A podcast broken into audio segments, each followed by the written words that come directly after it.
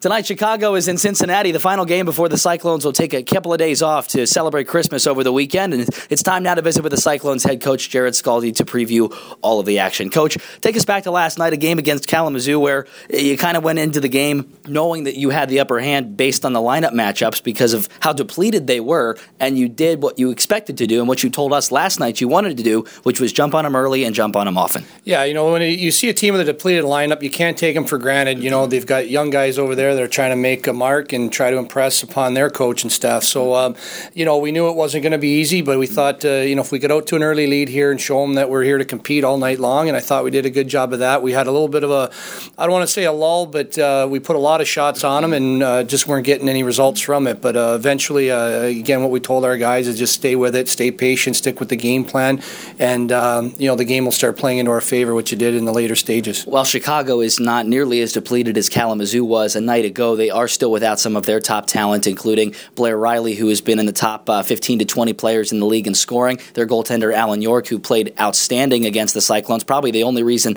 they won the game when you were up there in Chicago the last time you faced them. He's gone. So, although those guys are, are not in the lineup, they still possess quite a few other offensive weapons. Yeah, they've got some guys when they decide to play are very talented players and, and top players in this league. So, um, you know, again, we want to come out hard. We want to show them our work ethic, our speed, and, and you know, they've had a travel day today, and um, you know, let them know that uh, you know this is a big game for us, and, and, and we need to climb into the into the race here. These are games in hand. Also, you know, teams like Toledo aren't playing tonight, and uh, so these are opportunities for us to uh, to win, get some points with uh, the games in hand. So, uh, it really be it's nice to go a break with some momentum here. So uh, a big win last night, and if we can back that up with one today, it'll be a, a good break for the guys and get us rejuvenated for uh, for the start of the uh, second half here. You mentioned the points and, and talk about Chicago versus Cincinnati head to head.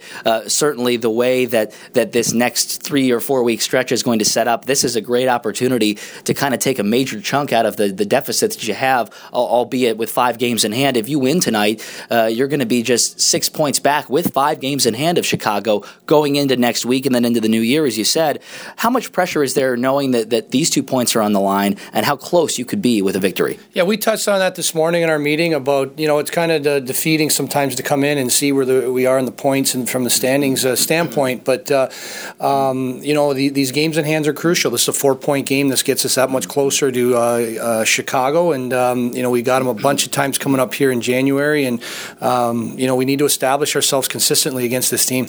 Lineup changes not a whole lot to speak of. Uh, we'll, I guess, go back to last night and, and discuss AJ Jenks, and, uh, who, who, played well, two goals, and, and Luciani and Vaive, both two assists. You're going to add Joe Devon to the mix tonight. Yeah, I think Joe brings a big body presence. Uh, you know, he wasn't in the lineup last night, but tonight uh, he's going to go. You know what you're getting from Joe every night. He's going to compete. He's going to work hard. He's going to finish checks and uh, take care of the all the details that are required to be successful. So, um, you know, we're excited to have Joe in the lineup, and um, you know, it was good to see AJ Jenks have a good night last night. He's been, uh, you know, hitting posts and getting some good opportunities and finally found the back of the net twice. So, and again, uh, Justin Vaive, uh, you know, he just uses his reach and his, his size to his advantage and uh, creates so much opportunity for guys out there. Last two games for Brian Foster, he hasn't had to be spectacular, although at times he's been very, very good. He'll go again tonight for the third straight. Yeah, he's going to go. Uh, you know, Chet's uh, Chet's got a little uh, lower body injury right now, something that's just holding him back just slightly uh, to get a start. So, uh, you know, Fozzie's going to go tonight again. And I think when you get a goaltender on a roll like this, it, it really uh, benefits them and benefits us. I mean, he wants to play. Both goaltenders want to play, and we have an opportunity to play Brian back-to-back games. Finally, we talk about special teams almost every night on this uh, pregame segment. And last night we focused on the penalty kill, competing against Kalamazoo, who had the top power play in the league on the contrary, tonight it's kind of flip flopped where you're going to face a team whose penalty kill is the worst in the league, 20th out of 20 in Chicago. How much are you going to focus on your power play if you get as many as you'd like?